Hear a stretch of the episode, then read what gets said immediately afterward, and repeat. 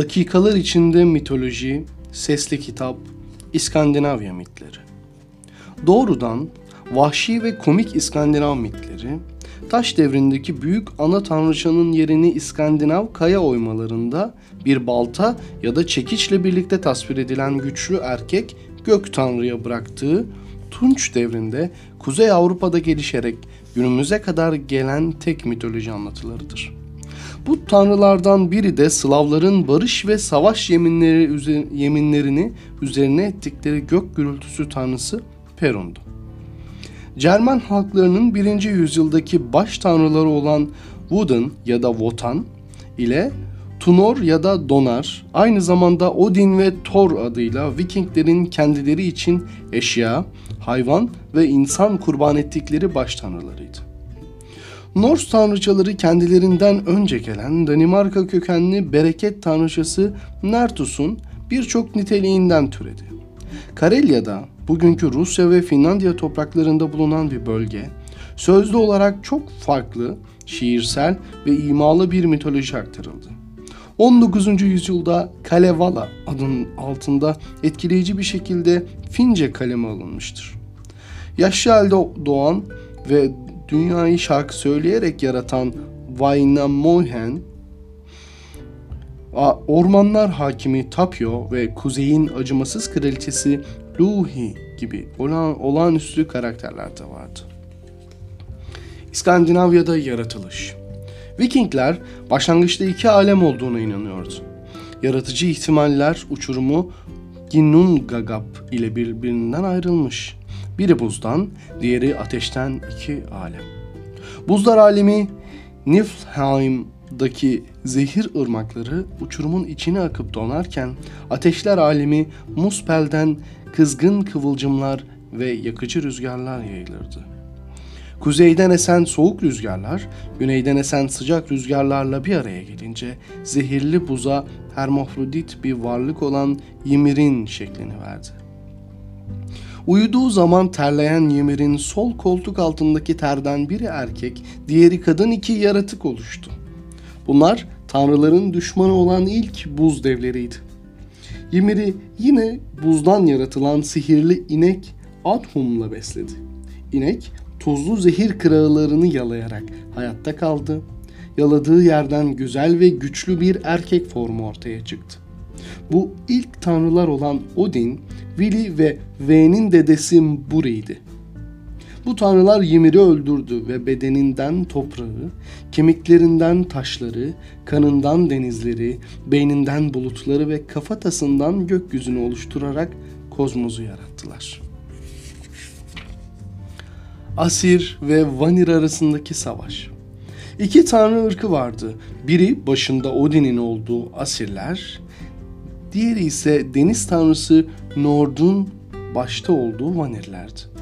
Baş Vanir Nord'tu ve dünyayı verimli hale getiren çocukları bereket tanrıları Freyr ve Freyya'ydı. Savaş, Vanillerin Aesirler tarafından Asgard'da inşa edilen altın çatılı sarayları kıskanması yüzünden çıktı. Vaniller, Aesirlerden tatlı dilli altın koparabilmek için Gulwai adlı muhtemelen kılık değiştirmiş Frey Freyja, büyücü bir kadın gönderdiler. Rencide olan Aesirler Gulweig'i üç defa ateşe yaktı. Bir cadının güçlerine sahip olan büyücü her defasında dirildi.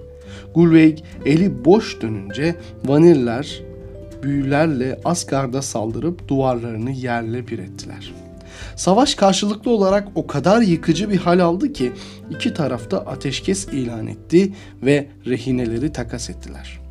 Njord Freyr ve Freyja Aesirlerle yaşamaya giderken yarım akıllı Honir ve bilge Mimir ise Vanirlerle yaşamaya gitti. Ahmak yeni liderleri Honir'den hoşnutsuz olan Vanirler Mimir'in kafasını kesip kelleyi Odin'e gönderdiler. Mimir'in bilgeliğini elde etmek isteyen Odin kelleyi kutsayarak muhafaza etti. Yudurasil Viking kozmozunun merkezinde gökyüzünü taşıyan ve dünyayı ayakta tutan dev bir diş budak ağacı olan dünya ağacı, Yggdrasil vardı. Bu ağaç üç köke sahipti. Biri devlerin yurdu Jotunheim'da, biri Aesir tanrılarının yurdu Asgard'da, diğeri de ölüler diyarı Hel'in bulunduğu buzlar alemi Niflheim'daydı. Bu köklerin altında birer pınar vardı. Mimir'in bilgelik kuyusu Jotunheim'da, Urd'un kader kuyusu Asgard'da ve yaratılış sırasında uçurumu dolduran zehir kaynağı Velgelmir Niflheim'daydı. Urd'un kuyusu üç norm tarafından korunurdu. Kader, varlık ve gereklilik. Bu üçlü insanların hayatlarına doğumdan ölüme kadar şekil verirdi. Ayrıca hayatta kalması için ağacı her gün sularlardı. Bu suyun damlaları dünyaya ferahlatıcı çiğ olarak yağardı. Yudrasil bu tür muhafızlara Yudrasil'in bu tür muhafızlara ihtiyacı vardı çünkü sürekli saldırı altındaydı. Şeytani bir ejderha olan Nick diğer iblislerle birlikte ağacın köklerini kemirirdi. Dev bir kartal olan Ricewelg ağacın tepesinde oturur ve rüzgar oluşturmak için kanat çırpardı. Sincap Ratatoskr ikisi arasında koşuşturarak hakaret dolu mesajlar taşırdı. Odin ve runik yazı. Tüm tüm İskandinav tanrıların babası olan Odin'in birçok adı ve kılığı vardı. Savaşların ve savaşta ya da kurban edilerek ölenlerin tanrısıydı. Boğularak ölenler deniz tanrıçası Ran'a giderken hastalıktan ya da yaşlılıktan ölenler Hel adlı yeraltı dünyasının yine Hel adındaki tanrıçasına giderdi. Odin aynı zamanda şiir, ilham ve sihir tanrısıydı. Bilgelik kuyusundan bir kereye mahsus ağız dolusu içmek için gözünün birini takas ettiğinden tek gözlüydü. Odin'in en meşhur bilgelik arayışı kendisini Yggdrasil'de kurban ettiği zamandır. Rüzgarların savurduğu ağaçta Gungnir adlı mızrağı bir yanından saplı halde dokuz ay asılı kaldı. Bu çilelin sonunda Odin haykırdı ve dallara gizlenmiş büyülü runik harflerini yakaladı. Bu runik harfler yazı yazmak için olduğu gibi büyü yapmak ve geleceği görmek için de kullanılıyordu. Bir harfi üç kere kazımanın sihirli bir enerjisi vardı. Runik yazıyı bilmesi Odin'e şifa, alevleri ya da fırtınaları yatıştırma, cesetleri yeniden canlandırma ve istediği tüm kadınları baştan çıkarma gibi birçok güç kazandırdı. İskandinav tanrıçaları Çoğu İskandinav miti erkek tanrıların, naesirlerin serüven, serüvenlerinden bahseder. Fakat tanrıça Asinjurlara eşit derecede önem verilmiştir. İzlandalı şair Snorri Sturluson şöyle yazar. Asinjurlar ne daha az kutsal ne daha az güçlüdür. Asinjurların en büyüğü olan Frigg, Odin'in her şeyin kaderini bilen fakat bu konuda sessizliğini koruyan karısıydı. Frigg aşk tanrıcası olarak tanımlansa da mitlerde böyle bir rol üstlenmez.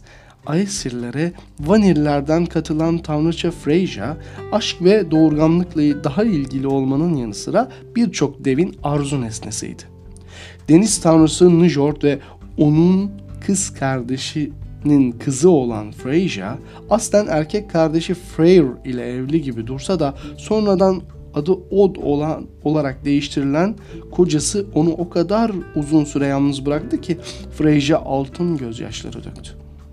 Freyja kedilerin çektiği bir araçta yolculuk ederdi ve çok değerli iki eşyası vardı. Şahin pelerini ve altın kolyesi. Birisi Ingamen. Tanrıça Idun tanrıların sonsuza dek genç kalmasını sağlayan altın elmaların koruyucusuydu. Gök gürleten Thor. Süper güçlü İskandinav gök gürültüsü tanrısı Thor hakkındaki mitler herkesin babası Odin'den daha fazladır. Thor'un silahı gök gürültüsü ve şimşek çıkaran ve her zaman Thor'un eline dönen kudretli çekici Mjolnir'dir. Vikingler evlenirken çekiçler üzerine yemin eder ve birçok Viking özellikle deniz seferlerinde Thor'un koruması altına girebilmek için boyunlarına ufak çekiç tılsımlar takardı. Thor'un babası Odin'di fakat Frigg annesi değildi. Onun yerine yeryüzünün oğlu olduğu söylenirdi. Thor devlerin ülkesine çoğu zaman kurnazlık tanrısı Loki eşliğinde birçok hücum yaptı. Mitlerin birinde Thrym adlı devin Thor'un çekicini çaldığı ve çekici ancak tanrıça Freyja'nın karısı olması koşuluyla geri vermeyi kabul ettiği anlatılır. Şartları yerine getiremeyince Loki Thor'a bir gelinlik giydirdi ve ikili Jotunheim'a doğru yola çıktı. Thrym yeni karısını görünce çok sevindi. Evliliklerini kutsamak için çekici sahte Freyja'nın kucağına koydu. Elinin altına gelen çekicini savuran Thor, Thrym'i öldürdü. Üç kağıtçı Loki Üç kağıtçı Loki tanrılar arasında bir uyumsuzluktu. Ne Aesir ne de Vanir'e ait olan Loki bir buz deviydi. Aesir'deki ayrıcalıklı mevkisinin nedeni Odin'in üvey kardeşi olmasıydı. Loki'nin yerinde duramayan kurnaz yaratılışı tanrıları sık sık derde sokar ya da dertten kurtarırdı. Davranışları kötülükten değil, haylazlıktan kaynaklansa da en sonunda tanrılara düşman oldu. Dev Angrbodadan olan üç çocuğu tanrıların baş düşmanıydı.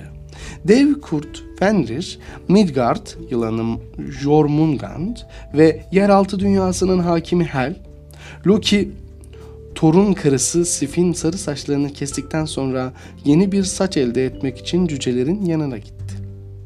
Yapamayacaklarına dair kafasının üzerine bahse giren Loki, cücelerden ikisine Sif'in altın sarısı saçları, Odin'in mızrağı Gungnir ve Thor'un çekici gibi harikalar yaratmakta yarışmaları için meydan okudu. Tanrılar ortaya çıkan çekicinin en iyisi olduğu hükmüne vardı ama cüceler bedelini istediğinde Loki karşı koydu. Boynuna zarar vermeden Loki'nin kafasını çıkartamayan cüce kendisini aldattığı için onun dudaklarını deri bir sırımla birbirine dikti. Balder'in ölümü Odin ve Frigg'in oğlu Balder güzel olarak adlandırılıyordu ve tüm tanrıların sevgilisiydi. Belki de uyumsuzluk Loki'yi kötüye teşvik eden buydu. Balder gördüğü kasvetli rüyalarda öleceğini sezmeye başlayınca Frigg dünyadaki her şeyden oğluna zarar vermeyeceklerine dair söz vermelerini istedi. Her şey, ateş, zehir, hastalık, her hayvan ve bitki söz verdi. Balder artık güvendeydi. Sıkılan tanrılar Balder'in etrafını çevreledikleri ve sırayla ona taş attıkları bir oyun icat etti. Yaşlı bir kadın kılığına giren Loki, Frigge dünyadaki her şeyin Balder'e zarar vermeyeceğine söz verip vermediğini sordu. Frigg de ince bir ökse otu dalından çok genç olduğu için söz vermediğini söyledi. Loki bu ökse otunu kopardı ve Balder'in kör erkek kardeşi Hoder'in eline koyarak atışını yönlendirdi. Ökse otunun çarptığı Balder öldü. Kardeşleri Hermod, Balder'i Asgard'a geri göndermesi için Hel'e yalvardı. Hel, dünyadaki bütün her şeyin Balder için ağlaması koşuluyla bunu kabul etti. Her şey ağladı ancak dişi bir dev kılığına giren Loki ağlamayıp bırakın Hel'de kalsın dedi. Tanrılar intikam olarak Loki'yi dünyanın sonuna kadar bir kayaya bağladı.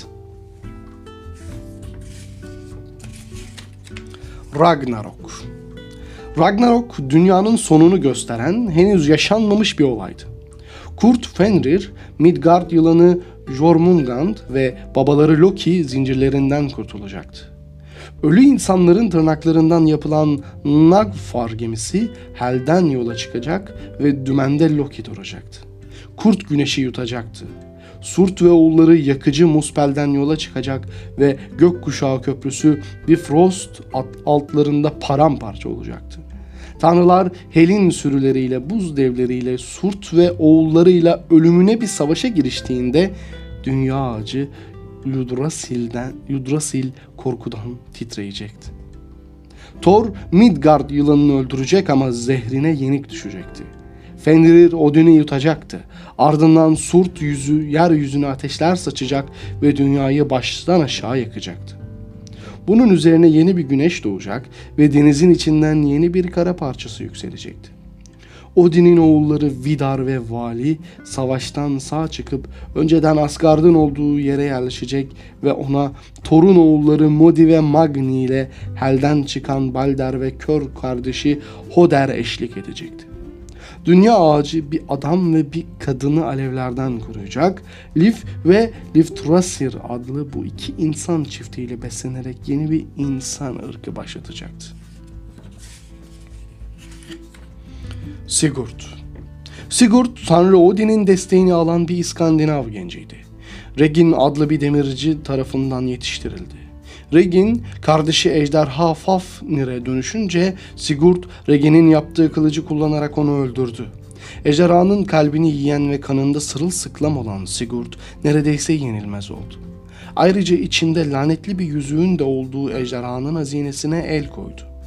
İçtiği bir iksir yüzünden gerçek aşkı Valkür Brunhilda'nın kim olduğunu unutan Sigurd, Niflungs kralının kızı Gudrun'la evlendi.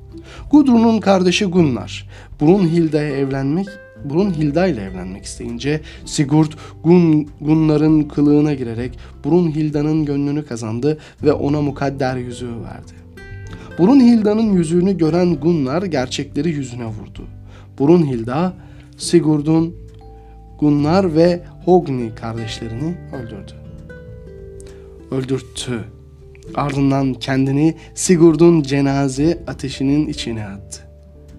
Gudrun, Gudrun Brunhilda'nın kardeşi Atli, Atli ile evlendi. Atli ise Gunnar ve Hogni'yi öldürdü. Bunun üzerine Gudrun Atli'den olan kendi çocuklarını öldürüp kafa taslarından bardak yaptı ve Atli'ye kanlarını şarap, kalplerini de et olarak servis etti. Beowulf Epik şiir Beowulf, eski İngilizce dilinde yazılsa da Danimarka ve İsveç'te yaşanan olaylarla ilgilidir. Bataklık canavarı Grendel her gece Danimarka kralı Hrothgar'ın büyük toplantı salonuna dadanır ve adamlarını öldürürdü. Canavarın üstesinden geleceğine yemin edecek kadar cesur olan tek kişi İsveç'teki Geat kabilesindeki Beowulf'tu. Bir sonraki saldırısında Beowulf canavarın kolunu koparttı. Canavar çığlıklar atarak gecenin karanlığında kaybolup öldü. Ertesi gece şölenler ve kutlamaların ardından toplantı salonu Grendel'in intikam almaya niyetli annesi tarafından kuşatıldı. Beowulf canavarı sulak inine kadar takip etti ve onu gölün dibinde bulduğu kılıçla öldürdü. Sular kanla fokurdadı ve herkes Beowulf'un öldüğünü düşündü ama o suyun içinden elinde Grendel ve annesinin kafalarıyla çıktı. Beowulf yıllar içinde Geatların kralı oldu ama yaşlılığında hazine dolu antik höyüğünden bir şeyler çalınmasına öfkelendiği için ateş püsküren bir ejderha ile savaşırken öldü. Sampo Fin ulusal destanı Kalevala 19. yüzyıl halk bilimcisi Elias Lönnrot'un sözlü aktarılan şiirleri bir araya getirmesinden oluşur. Şiir, dünyayı yaratan havanın kızı ve İlmatar'ın oğlu olan ilk insan Wainamoinen tarafından gelişir. Büyülü güçlere sahip bir ozan olan Wainamoinen, can düşmanı olan büyücü kadın Luhi'ye kuzeyden kuzeyde esir düştü. Özgürlüğünü geri alabilmek ve Luhi'nin kuzeyin bakiresi lakaplı kızına sahip olabilmek için büyücüye Sampo adında Mısır, tuz ve para üreten büyülü bir değirmen yapma sözü verdi. Vayna Möinen, gökyüzünü işleyen demirci İlmarinen'den bakire kız karşılığında değirmeni yapmasını istedi. Bakire kız değir, demirci ile evlenmek istemedi ve evlenince de kısa süre içinde öldü. İlmarine'nin altından yeni bir eş yaratma teşebbüsü başarısız olunca Vayna Möynen ile beraber Sampo'yu geri almak için plan yaptı. Maceracı bir aşk adamı olan Lemminkainen ile birlikte kuzeye yelken açıp Sampo'yu çaldı. Fakat Louhi gemilerini batırmak için peşlerinden fırtınalar yolladı ve Sampo denizlerde kayboldu. Para ve mısır öğüten parçaları kırıldı ama günümüze kadar hala tuz üretir. Bu yüzden deniz suyu, deniz suyu tuzludur. İskandinav mitleri bu kadardı. Herkese dinlediği için teşekkür ederim.